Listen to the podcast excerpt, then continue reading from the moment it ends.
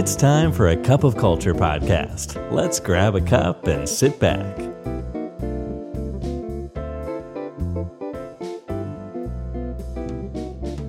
สวัสดีครับ ได้เวลาจิบกาแฟคุยกันเรื่องวัฒนธรรมองค์กรกับ A Cup of Culture กันนะครับ วันนี้แก้วที่ 480 ครับอยู่กับผมนะครับ ผมประตูหันสวัสดิ์ครับ วันนี้ผมมีงานวิจัยชิ้นหนึ่งครับที่น่าสนใจอยากจะเล่าให้ฟัง ก็คือเป็นงานวิจัยที่เริ่มต้นในช่วงแรกของโควิด -19 นะครับหรือประมาณ 3 ปีที่แล้ว โดยนักวิจัยเนี่ยครับพบว่าผู้นำที่มีความสามารถรอบตัวสูงเนี่ยคือผู้นำที่สามารถสร้างผลลัพธ์ให้กับองค์กรได้ดีที่สุดในยุคนี้ครับตั้งแต่ในด้านของ employee engagement ด้านของ agility ของทีมนะครับ productivity แล้วก็ประสิทธิภาพในการทำงานโดยรวมเลยก็ได้ครับ โดย ผลลัพธ์นี้มันมีข้อสันนิษฐานที่ว่าโลกเนี่ยมันมีความเป็นวูก้ามากขึ้น หรือเป็นยุคที่อะไรๆเนี่ยมันมีความไม่แน่นอนสูงครับ มันทำให้ความสามารถในการอ่านสถานการณ์เนี่ยแล้วปรับตัวไปตามความจำเป็นของสิ่งที่ต้องทำเนี่ยกลายเป็นทักษะที่ล้ำค่ามากๆในยุคแบบนี้ครับ เช่น บางสถานการณ์นะครับต้องการให้ผู้นำเข้ามาคุมให้อยู่ครับ แต่บางสถานการณ์เนี่ยผู้นำควรที่จะรู้ตัวแล้วก็ปล่อยพวงมาลัยให้ทีมจัดการเอง และผู้นำที่สามารถปรับโหมด 2 โหมดนี้ไปมาได้อย่างคล่องแคล่วเชี่ยวชาญนะครับ คือผู้นำที่จะพาองค์กรผ่ายุค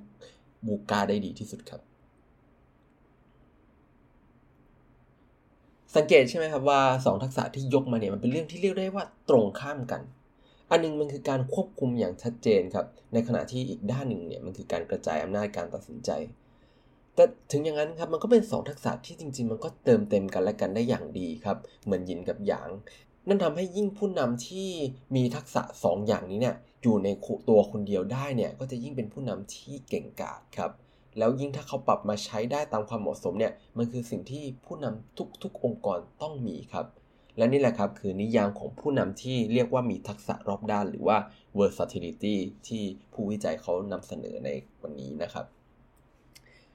โดยผู้นำที่สามารถมองเห็นภาพรวมและวางแผนได้กว้างไกลในขณะเดียวกันเนี่ยพร้อมที่จะซูมเข้ามาดูรายละเอียดของแผนการทำงานเนี่ยหรือผู้นำที่มีทักษะคู่ตรงกันข้ามในลักษณะแบบนี้นะครับคือคนที่หายากมากๆครับโดยงานวิจัยครับที่ศึกษา Senior Manager กว่า 24,000 คนทั่วโลกเนี่ยพบว่ามี 10%เท่านั้นครับที่เพื่อนร่วมงานหรือลูกทีมเนี่ยระบุว่าเขาเป็นคนแบบนี้ ผู้นำส่วนใหญ่เนี่ยมักจะถนัดด้านใดด้านหนึ่งครับของสองขั้วที่มันแตกต่างกันเนี่ย นั่นทำให้ผู้นำองค์กรระดับสูงหลายคนเนี่ยมีจุดบอดที่ชัดเจนในด้านการทำงาน และเป็นหนึ่งในปัจจัยสำคัญที่ทำให้องค์กรเนี่ยปรับตัวได้ยากมากในยุคโควิด แล้วก็ยุคปัจจุบันที่กำลังฟื้นตัวจากโควิดนะครับแต่ในส่วนของผู้นำส่วนน้อยที่มีความสามารถรอบด้านเนี่ยครับนักวิจัยพบว่าเป็นกลุ่มที่มีประวัติการค่อนข้างกระจัดกระจายกันมากๆครับเช่นว่าพวกเขาเนี่ยเคยผ่านการทำงานที่มันหลากหลายนะครับกับคนหลายประเภท และมักจะต้องอยู่ในสถานการณ์ที่ต้องเรียนรู้อะไรใหม่ ๆ บ่อย ๆ ครับ รวมถึงเป็นกลุ่มที่ชอบรับงานไม่ตรงกับความถนัดด้วยนะครับในหลาย ๆ ครั้ง แล้วด้วยความที่องค์ประกอบของการเป็นผู้นำรอบด้านเนี่ยมันต้องอาศัยหลายทักษะเข้าด้วยกันครับ ความรอบด้านของผู้นำเนี่ยถึงจัดได้ว่าเป็นเมตาคอมเพ e นซีครับ หรือว่ามันไม่ใช่แค่คอมเพ e นซีใดอันใดอันหนึ่งนะครับ แต่มันคือความสามารถที่เกิดจากการที่ผู้นำแต่ละคนเนี่ยสามารถพัฒนาทักษะที่แตกต่างกันเพื่อมาปรับใช้ร่วมกันแล้วก็เติมเต็มกันและกันได้ นั่นทำให้คนที่มีความสามารถรอบด้านนะครับสำหรับเขาการ1บวก1เนี่ยมันไม่ใช่เท่ากับ 2 แล้ว แต่มันกลายเป็นสิ่งที่มากกว่านั้นครับเพราะว่ามันคือการเติมเต็มกันและกัน ทีนี้เรารู้ข้อดีของมันแล้วใช่ไหมครับคำถามต่อไปคือว่าเราจะพัฒนามันได้ยังไงครับ โดยผู้วิจัยเขาก็มีมานำเสนอประมาณนี้ครับว่าการพัฒนาทักษะความรอบด้านเนี่ยครับมันเป็นเส้นทางที่หลากหลายครับที่แน่นอนว่าแต่ละที่ก็มีบทของตัวเอง แต่ว่าเขาก็สรุป 3 หลักการหลักๆครับ ว่าประมาณนี้ครับก็คือ1ครับก็คือต้องรู้จักตัวเอง ไม่ใช่แค่รู้ว่าตัวเองถนัดอะไรไม่ถนัดอะไรนะครับ แต่มันคือการที่ผู้นำต้องรู้ครับว่าโดยธรรมชาติแล้วเนี่ยตัวเองจะมีพฤติกรรมแนวโน้มไปในทิศทางไหนชอบ หรือไม่ชอบทำอะไร โดยอาจจะใช้วิธีสอบถามกับคนทำงานใกล้ชิดครับ เช่นเพื่อนร่วมงานลูกทีมหรือหัวหน้าเนี่ย นอกจากนั้นก็สามารถที่จะใช้แบบทดสอบบุคลิกภาพต่างๆนะครับมาเป็นตัวช่วยได้ ข้อ 2 คือสิ่งสำคัญครับก็คือว่าเมื่อเราเข้าใจตัวเองแล้วเนี่ยครับ เราก็สามารถที่จะพัฒนาทักษะรอบด้านได้ โดยจากการที่เริ่มเรียนรู้สิ่งที่มันตรงข้ามกับธรรมชาติของเราครับ ฝึกทำอะไรที่ปกติเราเลี่ยงไม่ทำครับ รวมถึงเรียนรู้วิธีว่าเราจะถึงจุดไหนที่เราควรจะหยุดใช้จุดแข็งของเรา จนมันกลายเป็นจุดบอดครับ ที่มันจะเกิดจากการใช้ซ้ำมากเกินไป เราต้องควบคุมให้ถูกครับ พัฒนาจุดอ่อนแล้วก็ลดการใช้จุดแข็งในสถานการณ์ที่มันไม่เหมาะสม โดยเราสามารถฝึกได้จากการรับงานที่มันท้าทายตัวเองมากขึ้นครับสถานการณ์ที่มันฝืนให้เราต้องออกจากคอมฟอร์ทโซนแล้วก็ต้องไม่ลืมที่จะเรียนรู้สิ่งเหล่านี้ไปด้วยไมซ์เซตของการเปิดรับครับ พร้อมที่จะซึมซับประสบการณ์ใหม่ๆ ได้อย่างเต็มที่ และสุดท้ายนะครับก็คือต้องระบุตัวเองแบบอย่ายึดติดครับ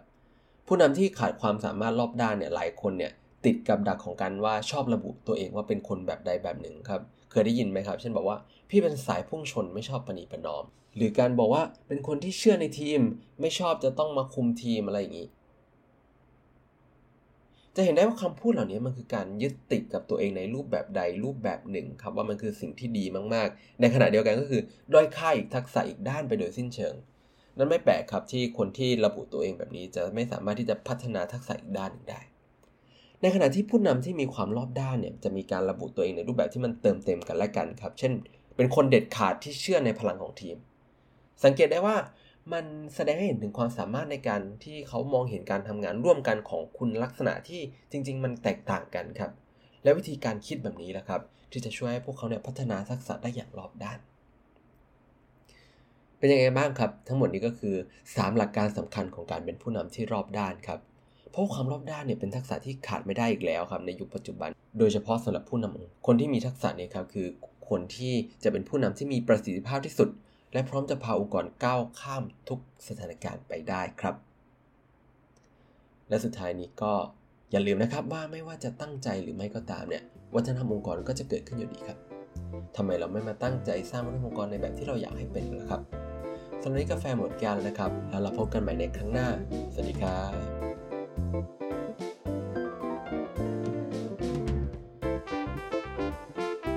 And that's today's Cup of Culture. See you again next time.